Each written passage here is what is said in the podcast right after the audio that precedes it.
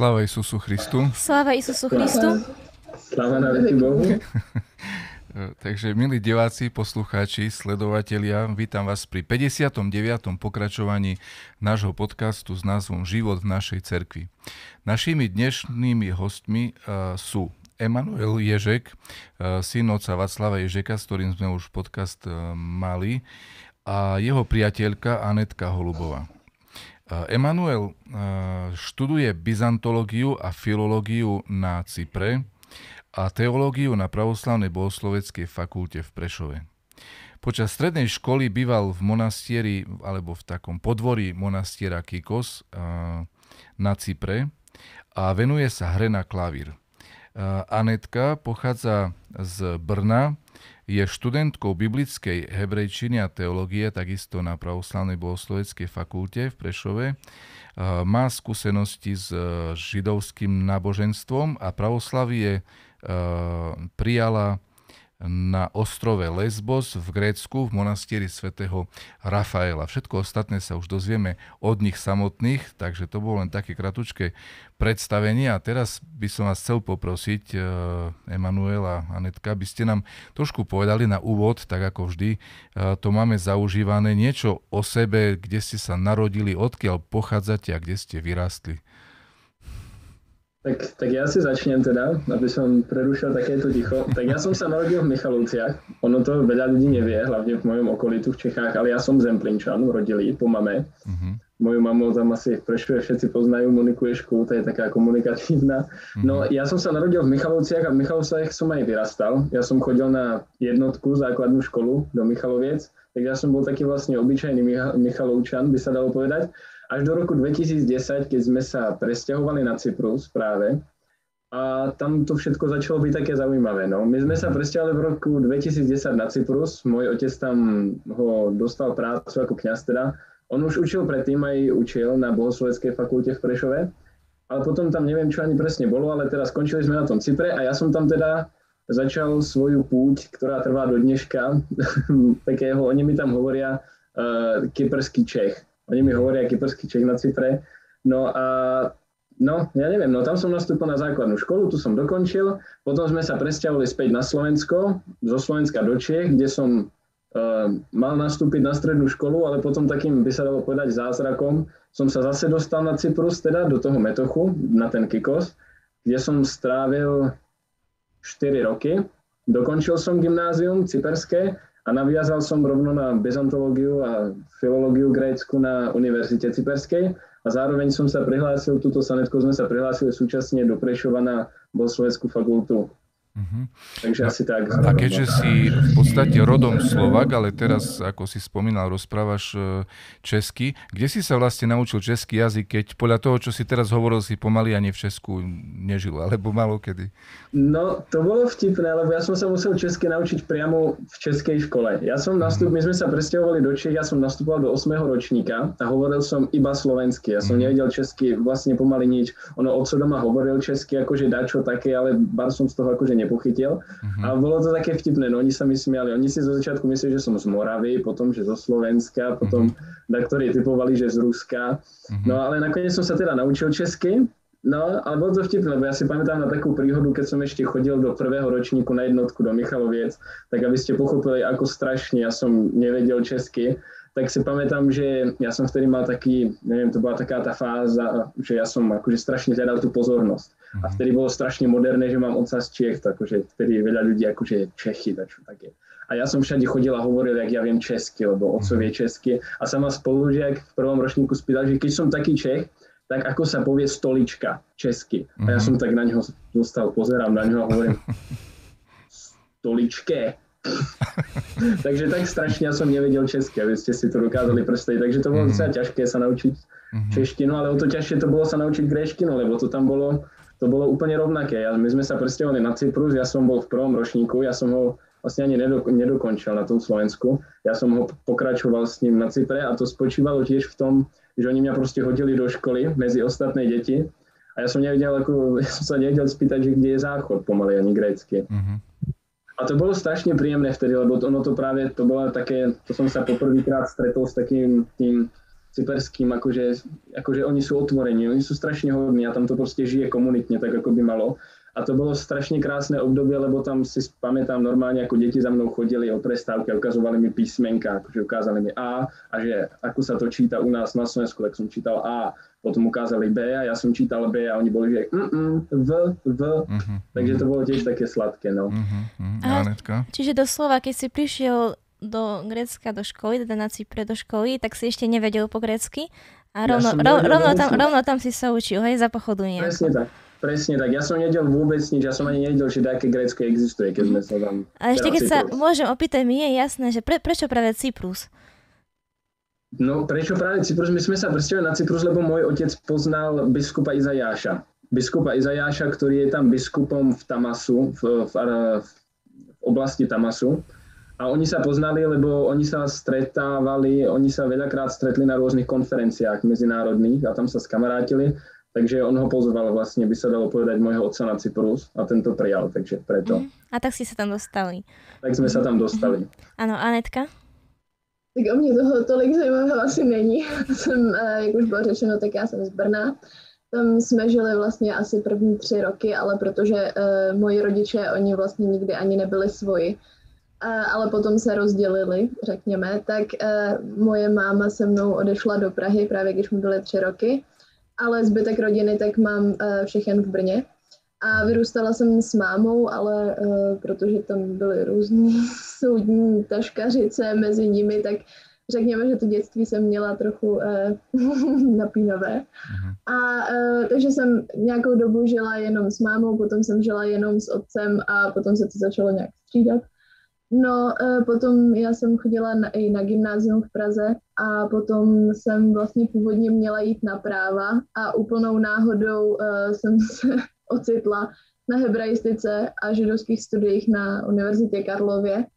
A asi podobnou náhodou bych řekla, že jsem se dostala právě i uh, k pravoslaví, protože já jsem si hledala brigádu a já jsem napsala do uh, chrámu svatého Cyrila a Metodě v Praze, mm-hmm. protože jsem doufala, že bych mohla třeba v, tam uh, v památníku se nějak účastnit nebo něco, protože mě strašně bavila historie. A... Ona, já jenom doplním, tam je totiž ten, tam, tam, tam je totiž ten památník Heidrichiády, jak zabili Heidricha parašutisti, tak to je vlastně ten chrám, kde oni se schovali a kde ich potom vlastně, kde oni spáchali vlastně tu sebevraždu proti Němcom. Mm-hmm. Přesně tak. A odepsal mi právě uh, pan otec Ježek, že sice není z památníku, ale jestli bych nechtěla uh, pro chrám přímo pracovat.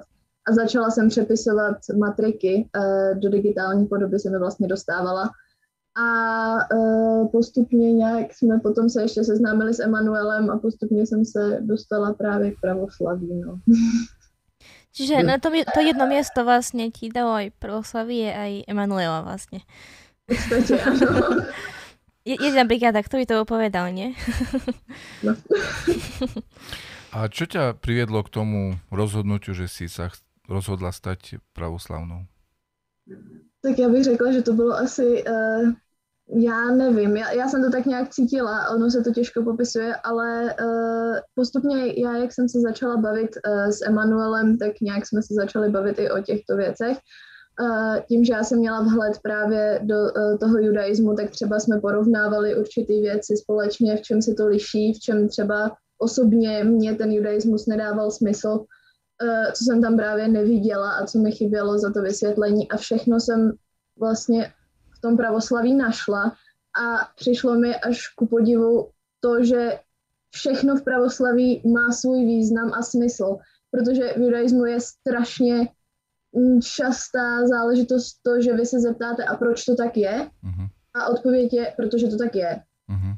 A není potřeba znát nějaký hlubší důvod, ale je to čistě proto, že se to tak dělá.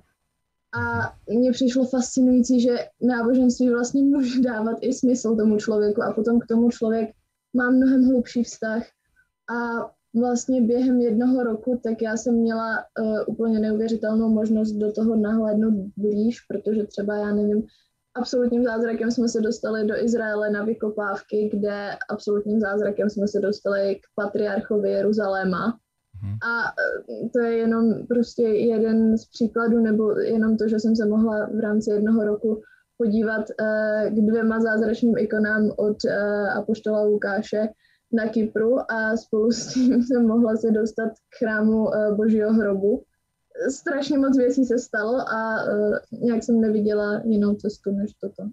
No to bylo velmi zajímavé, lebo abyste pochopili, ona začala úplně od začátku. Já si pamätám ještě takovou vtipnou prírodu, na které se vždy zasmejem, že my keď jsme išli poprvýkrát von, keď já jsem ju pozval, že jsme se išli prejsť, tak ona vedela, že já jsem akože syn kniaza, akože, a ona, ona vôbec nemala predstavu, že čo to znamená. A ona prišla celá zahalená, proste pomalu, že, pomaly, že búrku nemala na hlave.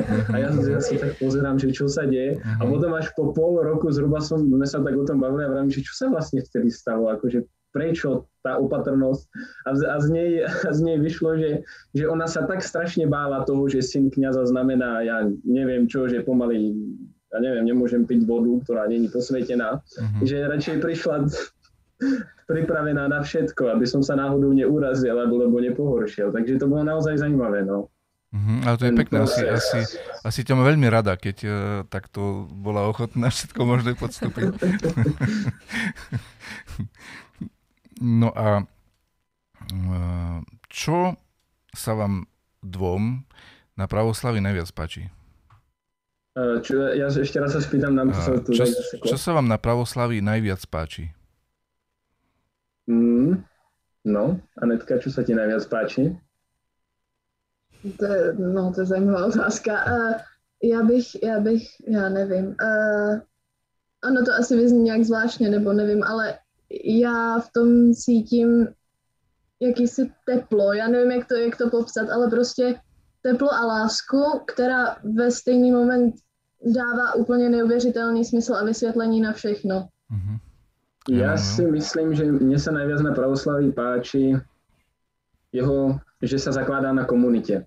Mm-hmm. Že celé pravoslavie je vlastne postavené na komunite. Bez mhm. komunity není pravoslavia, bez pravoslavia není komunity, o čom je vlastne aj církev. A mne príde, že to pravoslavie je absolútne jedineč, jedin, jedinečné v tom, že ono dokáže tú komunitu budovať na hodnotách, ktoré proste dávajú zmysel, že nebuduje komunitu na rôznych, ja neviem, pseudonacionálnych alebo nejakých proste rôznych týchto témach, ale že dokáže vybudovať komunitu úplne z ničoho na láske. Mm-hmm. Tak by som to nazval. Ono je to strašne zajímavé, ono to pravoslavie je aj strašne jedinečné v tom, ako je, by sa dalo povedať, svobodomyselné, by som povedal. Že tam práve ako je v tom judaizme neexistuje do takej miery napríklad, že proste takto, takto, takto, ale u každého je to proste, každému sa prispôsobí, každého príjme. Je to, ako hovorí Anetka, také teplé, otvorené. Proste, a hlavne na tom Cypre to bolo vidieť. Ten Cyprus sa priznám, že mne, do mňa vlial to pravé pravoslavie. Ja sa priznám, že ten Cyprus si myslím, že to vo mne tak utvrdil, lebo tam tá komunita naozaj žije. To je, mm-hmm. to je niečo neuveriteľné. To proste kto nevidel, tak nevie. Tam doslova všetko je ako si spojené s tým pravoslavím. Ale úplne všetko. Napríklad, ja keď som tam chodil do školy, my sme sa každé ráno modlili, všetci v triede. A nie akože z povinnosti, mhm. ale proste tak to tam fungovalo. Alebo všetky sviatky sme robili divadielka. E, keď bolo napríklad na, na nebe zjatie bohorodičky, tak sa robilo divadlo v škole. Proste také to, žije to tam, no, tým pravoslavím. A to je také jedinečné, mne príde, že je to nenúcená, otvorená komunita. Mm-hmm. Anetka, a kto ti najviac e, vysvetlil pravoslavie? Emanuel, jeho otec, alebo niekto celkom iný? Alebo nejak mysticky to bolo, alebo ako to bolo? Já bych řekla, že to byla asi kombinace Emanuela a, e, a pocitu, já nevím. tak nějak mm. samo se mi to potom začalo vysvětlovat, ale ten základ, tak to jsem dostala od Emanuela Panotezie, že mm. přímě vůbec se na tom nepodívám. Mm-hmm. Emanuel, vidno, že máš taký pekný, živý vzťah k cerkvi a že je to pre teba dôležité. Aj to vlastne, že študuješ byzantológiu, aj teológiu vlastne, chceš to poznávať, neštuduješ, neštuduješ nejaké právo alebo medicínu, ktoré sú tiež dôležité, ale rozhodol si sa študovať práve to.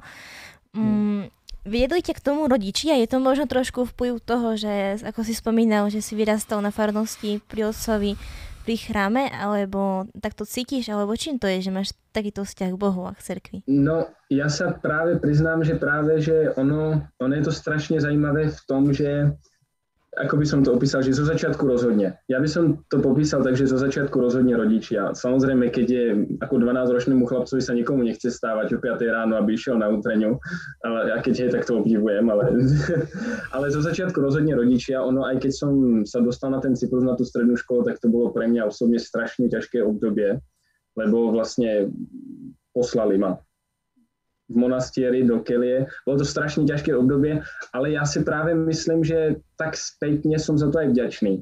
Lebo práve ono, keď, ja neviem, ono, čo som si sám človek vybuduje, taký ten vzťah pravoslaviu. A jak ma práve zo začiatku tlačili rodičia a postup, tak to bolo akože také, že ne, nepáčilo sa mi bar, že ma tlačia, ale potom postupne som sa do toho dostával sám a už to človeka ťahalo. Ten začiatok bol taký ťažký, ale keď práve to pravoslavie v tom, keď v tej komunite človek žije, tak je núc, nutený proste ho to proste chytí. To ne, neexistuje, aby ho to nechytilo. To je rovnaké ako s klavírom. Ja by som to prirovnal k tomu, keď takto sa učí hrať na klavír, tak je to, nikomu sa nechce. Nikomu sa nechce zo začiatku tie stupnice a tie cvičenia a tak. Ale ako náhle sa človek už dačo naučí, daj sa to naučí chápať a začne hrať dajaké skladby, sám to začne preskúmávať a dostávať sa do toho, tak už ho to tak chytí, že už ho to drží celý život. Takže ja by som to popísal, že s pravoslavím je to rovnaké. Mm-hmm. Je treba, aby ho takto natlačil do ňoho, by som povedal, a ono ho potom už to chytí samého. Mm-hmm. Ale teraz s odstupom času vnímaš pozitívne, nie? To, že rodičia vlastne dbali o to, aby si bol stále chráme a tak si to nazvalo, že tlačili, hej? Ale ja, že vtedy to bolo mm-hmm. taký, taký ten negatívny jav, a teraz si za to rád. Mm-hmm. Hej, rozhodne, rozhodne, to, to chcem, aby správne vyznelo. Ja som za to strašne rád spätne. Ja, ja som sa iba snažil popísať to, že zo začiatku to každému človeku vadí, hlavne keď je malý puberťák, chlapec, ale potom človek to ocení potom, no, keď ho správne vedú. Uh-huh. A keď si bol na strednej škole potom a žil v monastieri uh, v Kikose, tak to bolo normálne také spolužitie s mnichmi, že s nimi jedol, chodil na bohoslužby a tak, alebo to bolo len, že si tam proste bol ubytovaný a to je všetko? No, ono to malo byť také spolužitie s mnichmi, ale jak ja som chodil do školy, tak ja som práve nestíhal tu ich trápežu, nestíhal som s nimi chodiť na obed a ono to práve bolo strašne krásne v tom, že oni sa absolútne prispôsobia. Cyperčania ako samotní a hlavne ešte v církvi, oni sú, oni sú strašne prispôsobili. Oni vidia, že oni, oni sa tvaria, že nič, ale oni presne vedia, aké problémy máte, čo vás trápi. Takže oni sa absolútne prispôsobia. Oni napríklad videli, že ja mám tie začiatky tam ťažké, že som sám, že som akože bez rodiny, takže mi nechávali akože taký ten odstup, že nechali ma samotného. Potom začali postupne sa akože hlásiť, hej, sme tu tiež, nechceš náhodou prísť s nami pohovoriť. No a Takže tak, no, ale bohužiaľ som s nimi nejedol, lebo som to nestíhal kvôli škole, ale nastúpil som tam na hudbu byzantské, nie, na školu byzantskej hudby, ktorú tam organizoval priamo ten monastier. A samozrejme, a tak som sa dostal aj do zboru tam Kikovského. Myslím, že tam aj jedna fotka nejaká je. Som sa dostal do zboru a žil som s nimi mimo ten obed, normálne tak, ako žijú mniši. A máš tam aj nejakých kamarátov medzi tými mnichmi? No, bohužiaľ v tom metochu ich veľa nie je. Ono v tom metochu je asi 5 mníchov, takže my sa tak akože občas vidíme, uh-huh. ale že by sme sa skamarátili, zase tak nebol čas proste. No ja som bol v škole, na obec som s nimi nechodil, oni popoludní odpočívajú, lebo tam oni majú záhrady, e, pole, všetko, to je drina. Ja si úprimne myslím, že rozhodne akože tak, ale že akože že by som s nimi akože teraz každú hodinu musel telefonovať, to asi nie. Uh-huh. Akí sú mnisi ľudia, možno pre tých, ktorí o tom nič nevedia? Mnisi sú strašne zaujímaví ľudia. To by som doporučoval chlapcom, bohužiaľ dievčatám asi nie na Atos zájsť, lebo každý nich, oni všetci vyzerajú navonok rovnako, ale keď sa s nimi človek začne rozprávať a oni sú ochotní mu povedať ten svoj akože príbeh, čo sa za, tý, za nimi skrýva, tak oni sú strašne zaujímaví, že každý je v dačom jedinečný. Oni majú strašne zaujímavé príbehy. A ono, sú najviac zaujímaví v tom, že veľakrát oni, keď popisujú, ako žili, tak oni popisujú, ako sa zmenili o 180 stupňov, o 360, proste to strašne zaujímavé, by som povedal. Mm-hmm. Každý svojím spôsobom. Takže povedať, že akí sú nižší ľudia, to neviem, tak ako všeobecne. Mm-hmm. Zaujímavý. Aneta, ty si teda vyrastala v rodine, povedzme, že ateistickej, ale pod vplyvom judaizmu. Ak to môžeme tak nazvať, ak nie, tak ma oprav. Ak tomu dobre chápem, neviem teda. povedz, ako to ovplyvnilo tvoje detstvo? Boli ste nepraktizujúci, nepraktizujúci? Čo z toho židovstva ste vlastne, čo vlastne vniklo do vašej rodiny alebo do tvojho života? No, tak on byl strašný rozdíl, nebo pořád vlastně je uh, u otce a u matky a potom uh, u prarodičů, protože uh, můj otec je uh, na jednu stranu jako zarytý ateista, ale na druhou stranu on věří uh, v démony a v tu zlou část, bych řekla, ale uh, v Boha tak vůbec. A uh, třeba tak já mám dva nevlastní sourozence, mladší a jejich matka je Ukrajinka z hodou okolností. Uh, nicméně uh, ona třeba toho právě jednoho z těch mých nevlastních bratrů, tak ona ho brala do kostela, do sice katolického, ale pořád do kostela a učila ho se třeba žehnat a podobně. A jakmile on se třeba požehnal před mým otcem, tak on mu to úplně zakazoval, že to nesmí dělat a tak dál. Uh, a u něj vlastně kdokoliv, kdo třeba se rozhodl studovat teologii, tak já vím, že on měl nějakého kamaráda, uh, který se snad dostal, že byl první na právech, ale rozhodl se to úplně opustit a uh, studovat teologii. A on ho nazval bláznem a podobně prostě se stavil vlastně úplně ke všemu, co se týká a staví, co se týká náboženství a křesťanství. U mé mámy, tak já bych řekla, že tam je to spíš, že ona respektuje, ale jenom do určité části, protože v určitý moment uh, začne uh, vlastně člověku spíš nabízet ten judaismus a uh, nechápe určité věci, já nevím, jak bych to popsala, ale zkrátka dobře, ona uh, je do určité míry věřící, jenom do určité míry, ale silně prožidovská, takže jakmile vy třeba řeknete, že eh, v judaismu toto konkrétně třeba nedává úplně smysl a proč je to takhle, tak eh, ona řekne, že to tak není. A nebo třeba postavení žen v judaismu, no tak to je dost uh, kontroverzní téma, bych řekla, ale moje máma je přesvědčená o tom, že judaismus je jediné náboženství, kde ženy mají tu nejlepší pozici, jakou můžou mít, což prostě nedává smysl a není pravda, ale člověk ji nepřesvědčí o opaku. Uh, no a co se týče té praktické stránky, tak uh, u otce tam se vlastně neděje vůbec nic. To, tam jakoby nepraktikují vůbec nic. Tam je zázrak to, že uh, na Vánoce se uh, ozdobí stromeček a tím to hasne. Uh, u mámy tak právě, že třeba Vánoce se neslavily skoro vůbec, ale třeba na Chanuku tak se zapálila Chanukie, což je vlastně uh, něco jako menora, takový prostě svícník, ale vypadá trochu jinak. Uh, no a takže se zapálila třeba Chanukia nebo se šlo na šabat do synagogy, ale to se šlo třeba jednou za půl roku. A uh, nebo na Pesach, tak třeba uh, se zorganizoval seder, uh, což je večeře prostě, uh, kdy se šlo třeba za nějakou kamarádkou a tak podobně, ale zase nic, uh, nic moc víc. Uh-huh. A ako prijali to, že si prijala pravoslavie? Uh, no, uh, složitě, řekněme. Mně to je vlastně uh, pořád vymlouváno a uh, úplně na to asi není nahlíženo nejlíp. Ale no tak jak říkám, moje matka ta to třeba respektuje ale myslí si o tom svoje, jenom to neříká nahlas a člověku tak jako pořád předhazuje ten judaismus, ale tady to je vysvětlený, tady je to lepší, ale u ostatních, eh, třeba u prarodičů nebo u otce, no tak tam jako to je silný odpor, bych řekla. Mm-hmm. Emanuel, ty máš také, také zvláštne meno zaujímavé, Emanuel. Ako si ho ty vnímal vo svojom živote? Lebo na Slovensku asi viac takýchto nie je ne, dávali ti to nejako spolužiaci najavo, alebo to bolo úplne v pohode? No, najavo mi to ani nedávali, mne sa vždy páčilo moje meno, lebo mm-hmm. vždy, keď ja som prišiel dakám, napríklad, jak ja som žil na tom Cypre, tak vždy som prišiel za dakým a oni boli ako Emanuel, Boh s nami, to je no, super meno, vieš, čo to znamená. Takže mne sa vždy páčilo, že to tak akože vzbuzovalo takú tú pozornosť, akože mm-hmm. je to tak zvláštne. Tak mne sa mhm. páčilo. Ono na tom Cypre, to ani neprišlo by niekomu zvláštne, lebo tam všetci majú také tie, by som povedal, ultrakresťanské mená. Tam je mm-hmm. napríklad, ja som mal troch spolužiakov, čo sa volali Zlatoustí. Ako Jan Zlatoustí. Mm-hmm. Hej, oni sa proste volali Chrysostomos. Mm-hmm. Takže ja som mne sa páči. Uh-huh, uh-huh. A ako si spomínaš na Markovce? A neviem, či ty si tam e, v tom období žil, býval, ale otec tam pôsobil. Uh, viem, že tam bol nejaký spevacký zbor taký slávny, ktorý, ktorého čas ešte dodnes trošku funguje. Uh, bol si v tom zbore, a, alebo nie? A, a celkovo tá, tá farnosť, ako na teba, ako uh, si ju pamätáš?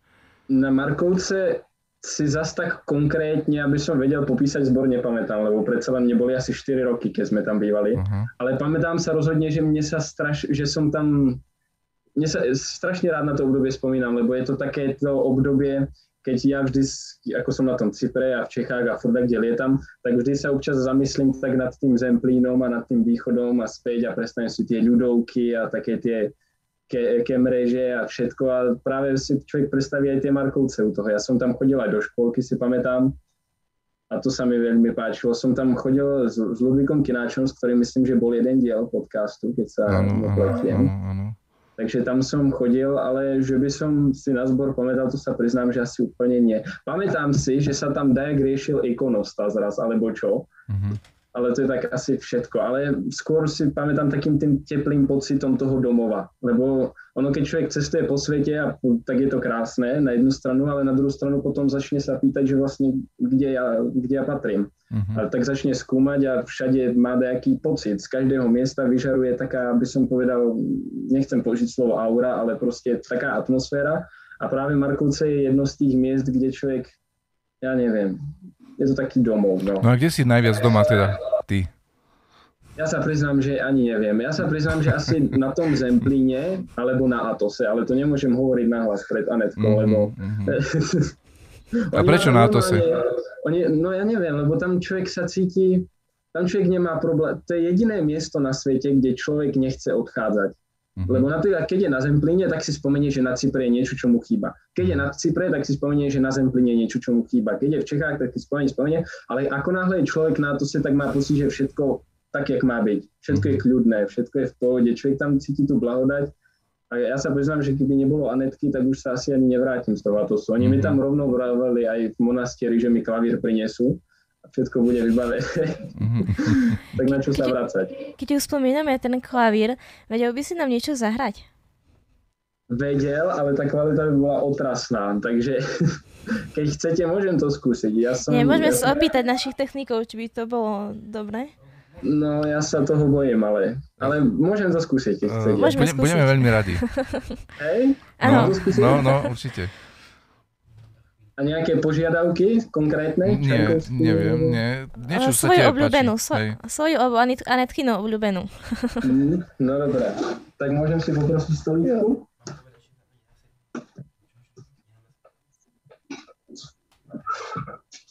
Keď môže ešte počkaj, Manuel, chvíľku, že to nastavím. Máš ešte počkať. Ja.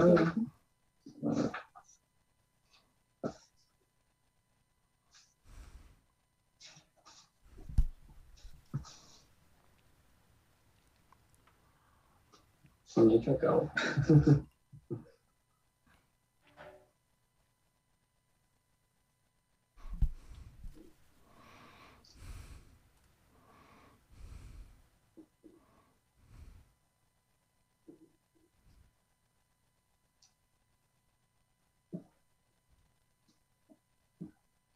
Môžeš.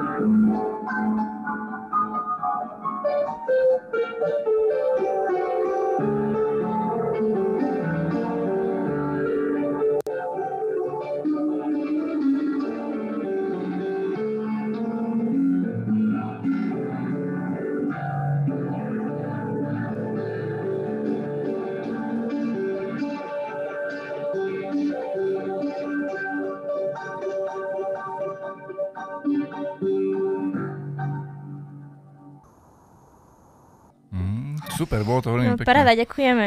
Dosť Aká to bola- náročná skladba. To Aká to bola skladba? Uh, to bol Jún od Čajkovského, z, mojej obľú, z mojho obľúbeného baletu Evžen Onegin. Neviem, či poznáte.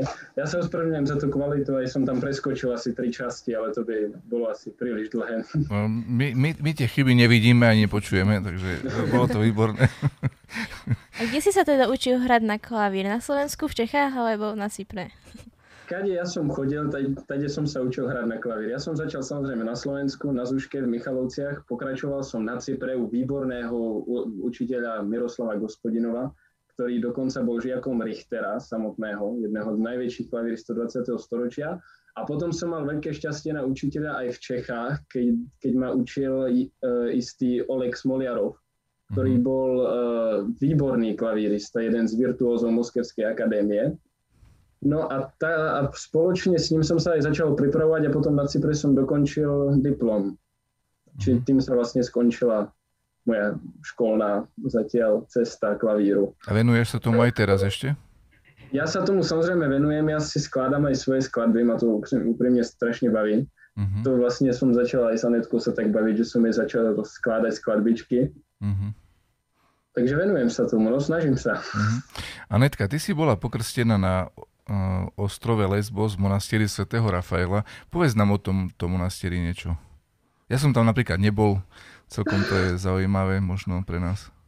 Eh, No tak to je ženský monastýr a eh, ten příběh zatím, proč to byl právě tenhle monastýr, proč zrovna tam, eh, protože ono se to může zdát strašně eh, náhodné asi, že zrovna na lesbu, tak eh, to by asi líp teda pověděl Emanuel, nicméně eh, eh, já to zhrnu. Oni tam byli na dovolené jedno léto a eh, u Rafaela tak eh, se říká, že člověk by se k němu mohl modlit, eh, pokud třeba hledá někoho k sobě, řekněme.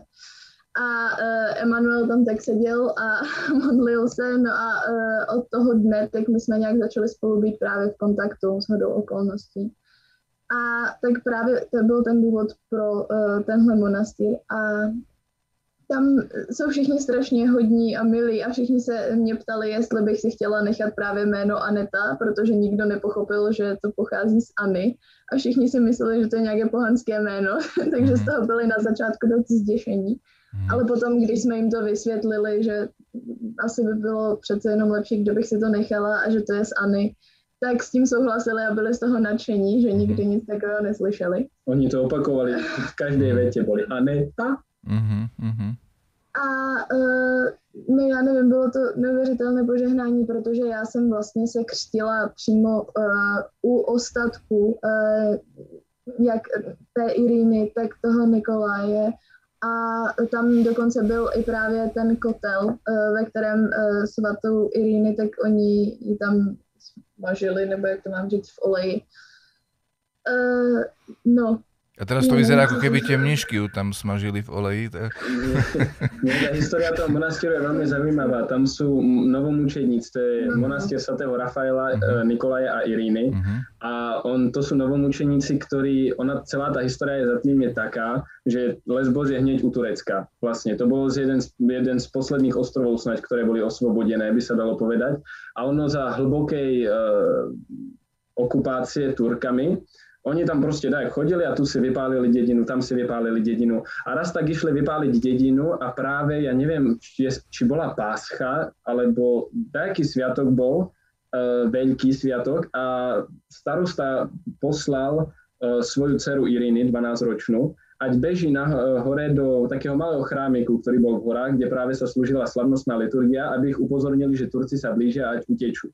Oni všetci utiekli, ale kňaz Rafael a jeho diákon Nikolaus povedali, že nemôžu odísť uprostred slávnostnej bohoslúžby a že ju proste doslúžia a potom odídu. A tá Iriny povedala, že tam zostane s nimi.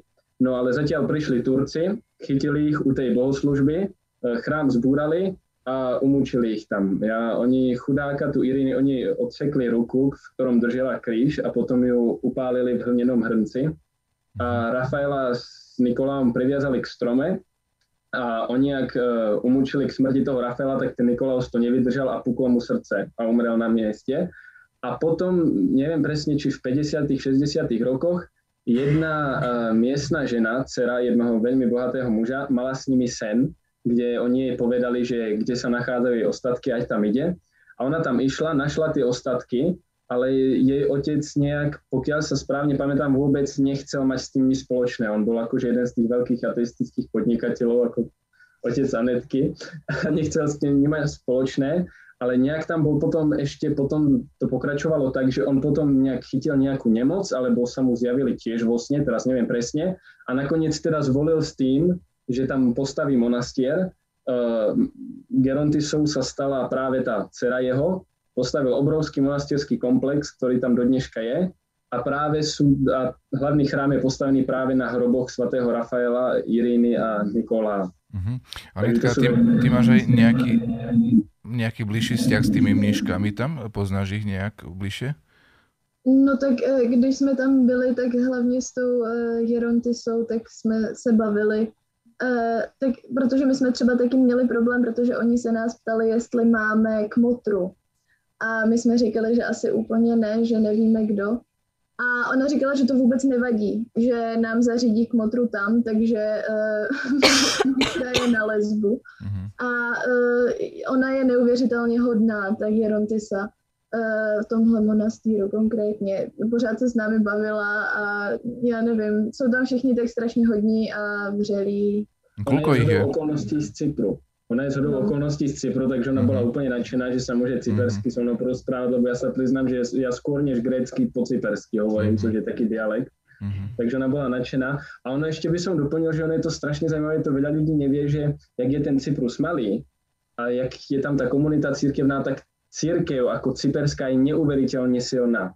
Napríklad celý vlastne by sa dalo povedať mnížský taký vzostup hlavný na Atose a, a príkladom toho je aj ten Lesbos vlastne bol iniciovaný z Cypru. Lebo napríklad to veľa ľudí nevie, ale jak je svet, svetý Jozef Izichasta e, z Vatopedu, e, ktorý neviem, či ľudia vedia, ale to je proste jeden veľký svetec, ktorý tam, ako by sa dalo povedať, začal z, zase na Atose v tom ťažkom období 20. storočí budovať tú nízku komunitu, tak jeho vlastne, by sa dalo povedať, všetci žiaci sú Cyperčania.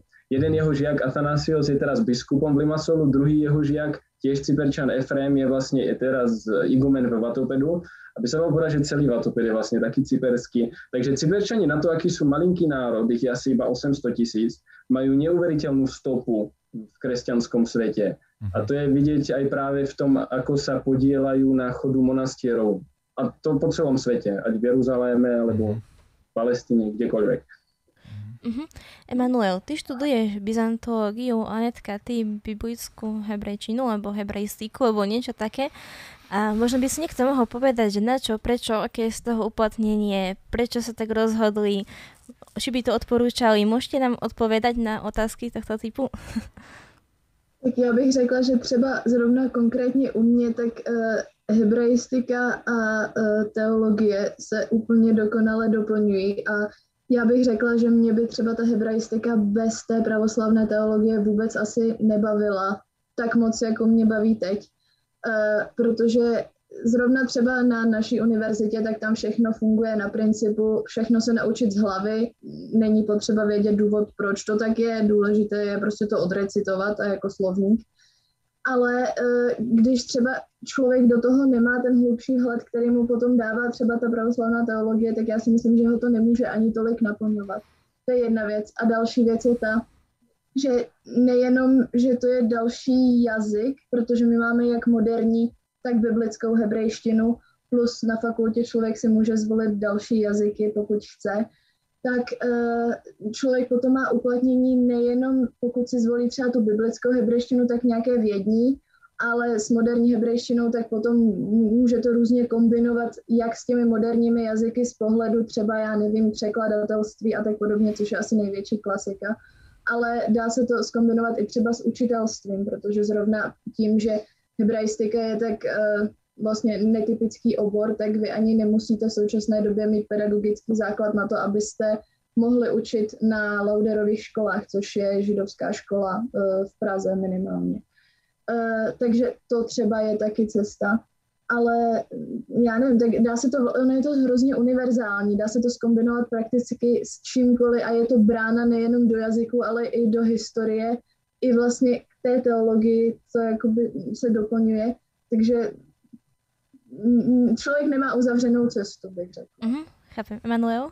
No ja sa priznám, že ja som už od malička chcel byť kňazom. Ja som chcel byť vždy kňazom a vždy som chcel studovať teológiu a vždy som mal zároveň ale strašne blízky vzťah k histórii. Mňa už od malička bavilo čítať historické knihy, som si predstavoval rytierov v plnej zbroji, ešte samozrejme za väčšieho malička. Ale tak, jak som, jak som nad tým premýšľal, tak som si povedal, že ako, ako lepšie pochopiť teológiu, než ísť k jej samotnému zdroju, čož z veľkej časti by sa dalo povedať je byzantské obdobie.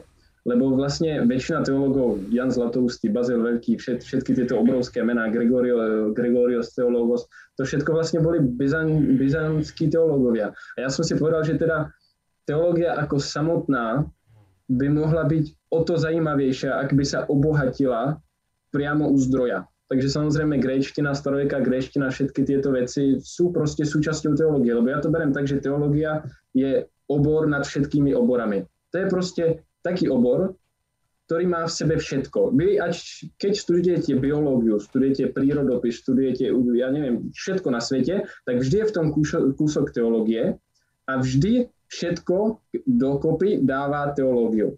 No a ja som si povedal, že teda prečo nie tú byzantológiu, čo je vlastne taká, taký obor najbližší teológii. No, mm-hmm. tak nejak. A byzantský spev si študoval aj prakticky, že vieš aj spievať byzantsky?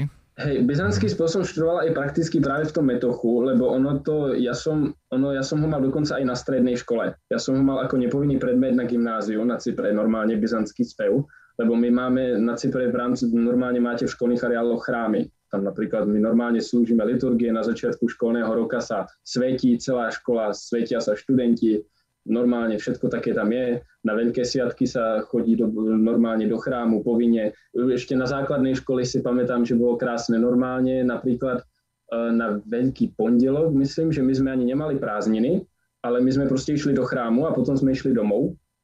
A praktický byzantský spev som samozrejme nastúpil na tú školu v tom metochu a oni ma rovno vzali do toho zboru, do Kikovského. Mm-hmm. Ono je to aj na YouTube, myslím, on, on sa to, ono sa to totiž vysiela do televízie, ten, mm-hmm. tá liturgia. Mm-hmm. Takže keď ma no a, chce nájsť... Emanuel, nezaspieval by si nám nejakú peknú pesničku byzantskú, aby sme si vedeli lepšie predstaviť, čo, čo to je ten byzantský spev. Je, ja, ja, no dobre, no, tak takú jednoduchú moju obľúbenú, ktorú všetci asi poznajú, neviem či v grečtine, ale tak Christos anesti eg necron sanaton sanaton pa isas ketis endis charis amenos No to je taká paskálna jednoduchá. Mm-hmm, ďakujem. A tu nám práve z režie nám rozprávajú, že by chceli počuť tropar 6. hlasu, náhodou by si to ne, nedal? Tropar 6. hlasu, ja sa priznám, že ja takto na spamäti asi, uh, asi nie. Mm-hmm, Dobre, ale tak ďakujeme. Ďakujeme veľmi pekne. Ako trávite svoj voľný čas, keď sa nemusíte učiť alebo nemáte nejakú prácu a ste spolu? Máte nejaké obľúbené spoločné koničky? Divadlo. Chodíme do divadla. To je jeden z mojich obľúbených koníčkov, jak ja mám rád tú hudbu, tak, tak ja milujem divadlo. Hlavne sa priznám, že balet. Akože kto nevidel balet Evžen Onegin, okamžite povinne nastúpiť do najbližšieho divadla. Balet Evžen Onegin je proste povinnosť. Takže za mňa rozhodne divadlo je moja obľúbená společná aktivita, kterou robíme. Takže jak Emanuel říkal, tak chodíme do divadla, ale taky jezdíme třeba na výlety, na hrady a zámky, protože teď je tady hromada, tak proč toho nevyužít? To třeba právě když jsme na Kypru, tak to je trochu problém, protože tam se člověk nedostane nikde nijak, eh, pokud nemá auto. Protože i když máte vzdálenost, já nevím, 10 kilometrů, tak uh, se spojí, co tam jsou, tak uh, vám to zabere celý den. Mm-hmm. Takže vlastně nic nemůžete prakticky vidět a jste vázaní jenom na to hlavní město. Takže to je taková nevýhoda. Proto se toho snažíme využít právě třeba, když uh, jsme tady, tak uh, cestujeme, protože přece jenom ta naše doprava, tak to je úplně neporovnatelné, když si to člověk... Uh, tak nemůže fungovat všetko, no. no. Keď funguje církev, nemůže fungovat doprava. No. A ja som sa vždy čudoval, že prečo tak niektoré veci tam nefungujú na tom Cypre, v tom Grécku a už teraz chápem. Nie, tak ja, sa, ja by som to zhrnul, takže proste normálne, no, tak jak, ako všetci mladí ľudia, neviem, no. Mm. Nie, nie, nič zvláštne. Chodíme na výlety, bavíme sa. Hrajeme šachy. Hrajeme šachy. Mm-hmm. A ako teda fungujete, keď ty študuješ na Cypre a ty Anetka v Brne? Uh, študuješ nejako externe asi s Emanuelom na Cypre, alebo ako to máte? Já, já studuju v Praze teda, ale teda v Praze, no, ono je to, no, no, no, ale ono, ono je to dost komplikovaný, asi bych řekla. No, my se to snažíme nějak uh, Telefonicky jsme v No. kontaktu hlavně. Ono právě aj, ono to bude zajímavé, že to pravoslavie vlastne v Anetke začalo tiež telefonicky, lebo to bola doba ťažkého covidu a ja som ani nelietal domov. Ja som od- odletel na Cyprus začiatkom septembra alebo koncom augusta, vrátil som sa až na Vianoce a my sme sa vlastne poznali cez telefón a cez telefón začali také tie otázky, že vlastne čo, čo je vlastne taký ten chrám a že čo, kam ty ideš teraz, my ideš a tak. Takže telefonicky a potom inak samozrejme sa snažíme skrátiť uh, ten čas na Cypre môj, ako to ide, lebo no prostě lietam domov, no, No i, i můj tady, když třeba Emanuel má zkoušky, tak já se snažím zeptat na fakultě, jestli třeba není možnost, abych eh, nemohla prostě teďka, já nevím, tři týdny se třeba připojovat online nebo eh, nejít na nějaký předmět nebo tak. Eh, My jsme hodně malá katedra, někdo to tam pochopí, někdo ne zcela, eh, záleží, jak prostě eh, kantora člověk narazí. Takže no, je to, je to komplikovaný. je to Hlavně- ťažké, no, je to ťažké. u nás uh, a na Kypru tak je neporovnatelná délka toho školního roku. Protože zatímco co já mám třeba ještě pořád první semestr, tak Emanuel už má zkoušky ve druhém semestru. Mhm. A hlavne problém je aj s tými sviatkami, napríklad my chceme byť na Páschu spoločne, alebo na Vianoce spoločne na také tie sviatky. A zatiaľ, čo moja univerzita funguje tak, že je Páscha, proste sa nejde do školy, ide sa modliť, no, niečo také neexistuje, tak u Anetky funguje škola, takže čo je Veľký pondelok? To nepoznáme. No, takže je to komplikované, takže Anetka si musí vybavovať voľno. Teraz sme na Páschu boli v monastieru Macheras na Cypre, to bolo nádherné.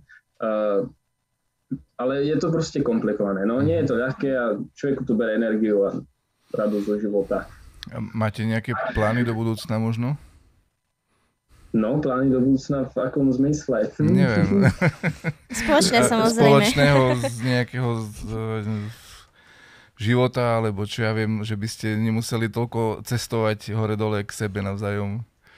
No tak ja, ja furt hovorím, že ešte vydržať proste dva roky, než Anetke skončí tá hebrajstika a pak už konečne človek nebude musieť telefonicky uh, behať. Inak spoločného života, tak my už sme zasnúbení, teda zas, ja neviem, ak sme to teraz vypadlo, ako sa to povie slovenské, zasnúbení.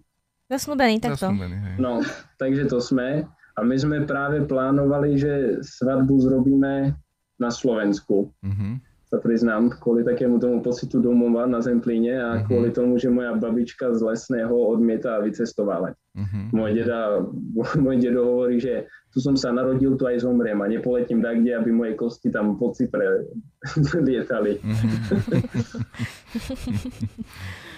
Mhm. Dobre, tak e, m- neviem, či Anička má ešte nejaké otázky, alebo dáme Dáme prednosť už. prí- prístor divákom. Dáme priestor divákom, nech sa páči. Takže milí hostia, máme na vás niekoľko viac menej diváckých hodnotení, ale aj takých prozieb a, a tak ďalej. Takže začnem, začnem, začnem možno hodnoteniami. Zahral si Emanuel ako, teda, uh, ako určite diváci videli, zahral si na klavíri a máme tu takýto komentár, že krásna hra. Naozaj, naozaj sa to páčilo ľuďom, takže veľmi pekne ďakujeme. Potom píše, uh, píše Jozef Fezoj, uh, že, že ste príjemní mladí ľudia, držím im palce na ďalšej ceste, nech hospodin Boh im pomáha. A Ďakujem. takisto píše, že ďalší šikovný Michalovčan. No, uh, takisto uh, máme tu takú ďalšiu otázku od Matúšky Beaty a tá sa pýta, uh, čo ste sa naučili jeden od druhého vo vzťahu? To je komplikovaná otázka. Ja som sa naučil nespať do obeda, lebo ja, ja som si navykol na taký cyperský štýl, že spím do obeda, nikam sa neponáhľam, nič a to neexistuje, a netky to proste marša, ide sa do roboty. Takže ja som sa naučil disciplíne, tak by som to nazval jednoducho. Mm-hmm. Disciplíne a mm-hmm. takej empatii, no. Lebo jak ja som tam aj žil sám na tom Cypre, tak na ktorých veciach proste som bol menej empatický, než som si uvedomoval, že som. Takže rozhodne som sa naučil empatii a disciplíně. Mm-hmm. no, já, já bych řekla, že my vlastně pocházíme z úplně odlišného zázemí. Já jsem vlastně z rodiny, kde rodiče vůbec spolu vlastně si nepamatuju a naopak si je pamatuju jenom na kordy. A uh, z toho ateisticko-židovského prostředí, zatímco Emanuel pochází ze strašně velké rodiny, nebo strašně, prostě z větší rodiny a uh, nábožensky založené rodiny, tak já bych řekla, že já jsem se asi naučila uh, já nevím, jak to popsat, ale kromě samozřejmě pravoslaví, co jsem od Emanuela nejenom dostala, nebo vhled do něj, tak asi větší uh, mu pochopení pro rodinný život, jestli se to dá tak popsat, ale větší schopnosti asi v něm fungovat, protože jsem na to nikdy vlastně nebyla naučená a zvykla. Mhm. Dobre, ďakujem pekne. Potom tu máme ďalšiu správu od našej sledovateľky Lucy Solej, veľmi zaujímavé meno má, a píše, že ste vynimoční mladí ľudia, nech hospodin vás žehna. No, Uh, takisto je to teraz zaujímavé, ale množstvo ľudí nám píše, že odkiaľ sú. Asi kvôli tomu, že ty si tak toho veľa pocestoval, tak píšu nám, že pozdravujeme z Michaloviec, potom tu máme Hostovice, Humenné a podobne. To sú väčšinou nejaké obce a mesta na východnom Slovensku, takže ďakujem pekne, že ste nám napísali, že odkiaľ ste, odkiaľ to pozeráte. No a ďalšiu otázku, ďalšou otázkou budeme teda pokračovať um, od Ludvíka Kináča. Tvojho rovesníka, keď tomu teraz správne chápem. No a ten ťa teraz... Sme do školky spolu chodili. No, dokonca. Uh, takže uh, Ludvík píše, srdečne vás pozdravujem a mám otázku na Ema, ako si spomína na naše detstvo v Markovciach? ja si spomínam na taký super úžasný traktor, ktorý Ludvík mal na záhrade a na ktorom sme jazdili. To bolo úplne úžasné, to, bolo, to bola taká sranda, proste kopec srandy. A potom si ešte pamätám, neviem, či si Ludvík pamätá, jak, jak ma strašne bolelo brucho z toho, že sme raz dostali taký skvelý nápad, že si proste uvaríme polievku. Názaj sme tam trávu, takú špinavú vodu, čo sme našli, dačo zo stromov sme natrhali a ja som, Ludvík to nevypil, ale ja som to pochopil tak, že to máme vypiť. Takže ja som to vypil a potom ma extrémne bolelo brucho. To je tiež taká epizóda, ktorú si pamätám. Ale inak proste kopec srandy, no samozrejme. Ako inak. Tiež pozdravujeme. Navštívime Prešov v blízkej dobe. E, ďakujem pekne. Ludvík sa tu už smeje, posiela tu vlastne nejaké tri správy so smejúcimi sa smajlikmi, takže určite ho toto príhoda rozosmiala. No, um, potom tu máme takúto od Bohu známej uh, sledovateľky, tu máme takúto prozbu, aby, nám, eh, aby si nám eh, zahral jednu zo, zo skladiek, ktoré si sám zložil. Á, no dobre, ale no dobre, keď si to sledovateľka praje, tak je dobre. Sledovateľka bude z toho určite úplne nadšená. No, môžem, alebo čakáme na technické Môžeš, môžeš, môžeš, áno, môžeš samozrejme.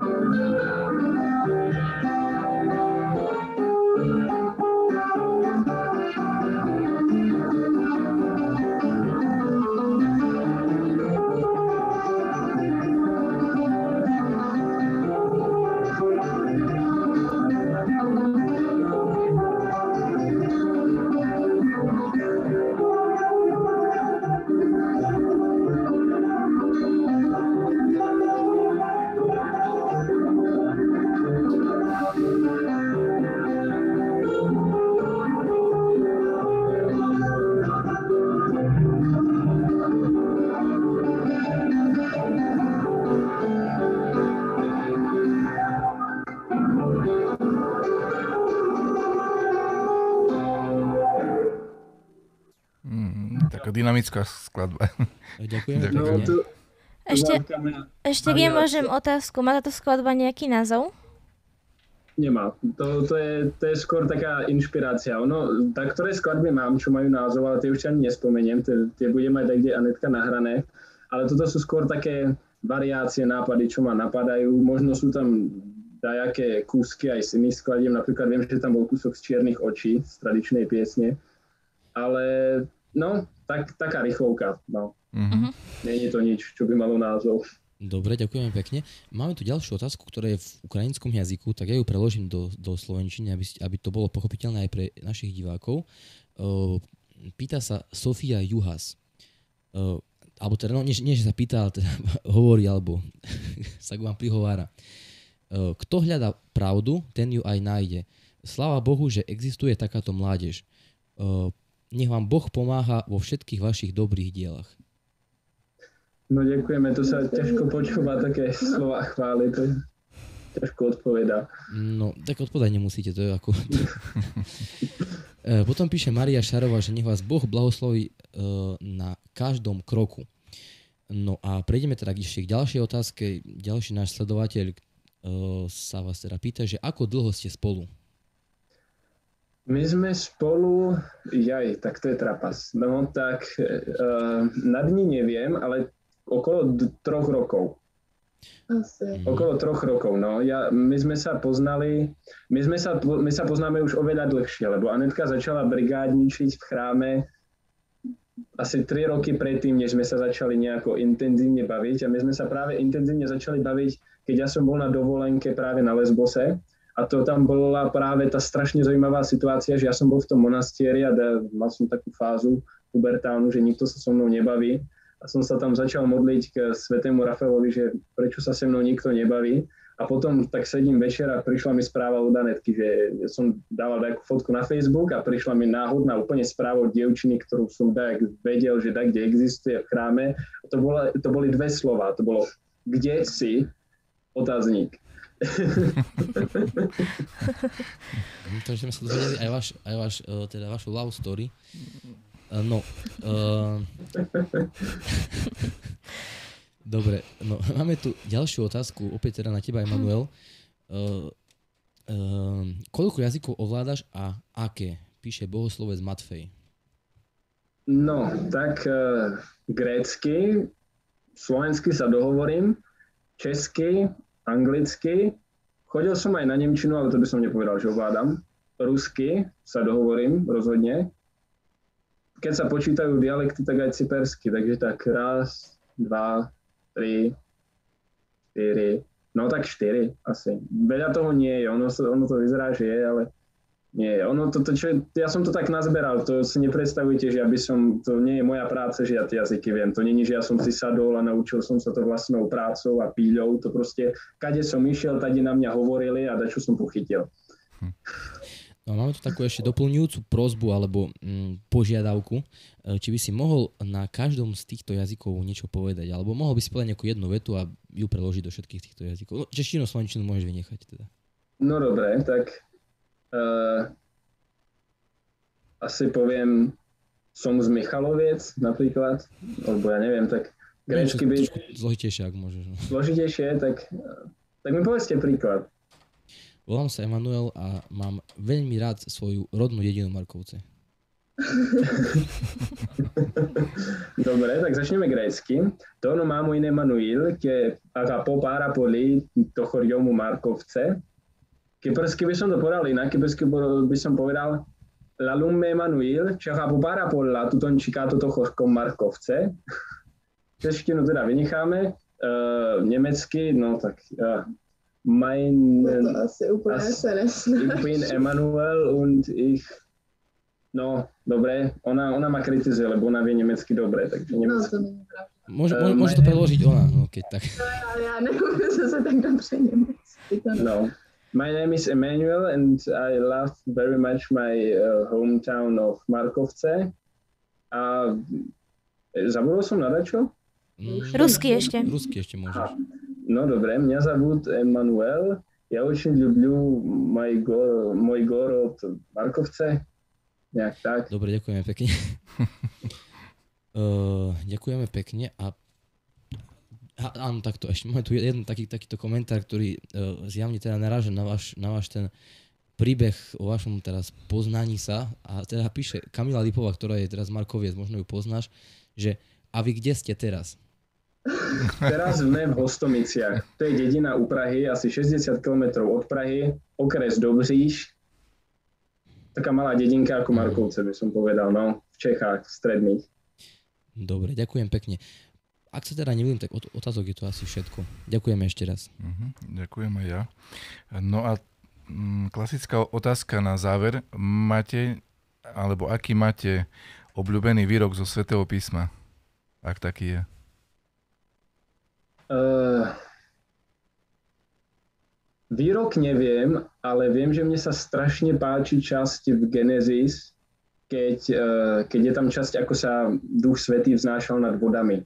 Mne sa mhm. strašne páči táto časť lebo, ja, časť, lebo ja to veľmi často používam ako argument, keď mi takto povie, že teológia sa nezlučuje s vedou. Uh-huh. Lebo ja poviem, však tam to jasne píše, že vlastne život vznikol z vody. Takže ja to používam často ako argument takto, takže tu by som povedal, že je taká moja obľúbená časť, ktorú často používam. Uh-huh. Argumentácie. Já, já asi nevím, já přemýšlím a nemůžu si asi na nic vzpomenout. To, to je taká ľahká, ale ťažká otázka.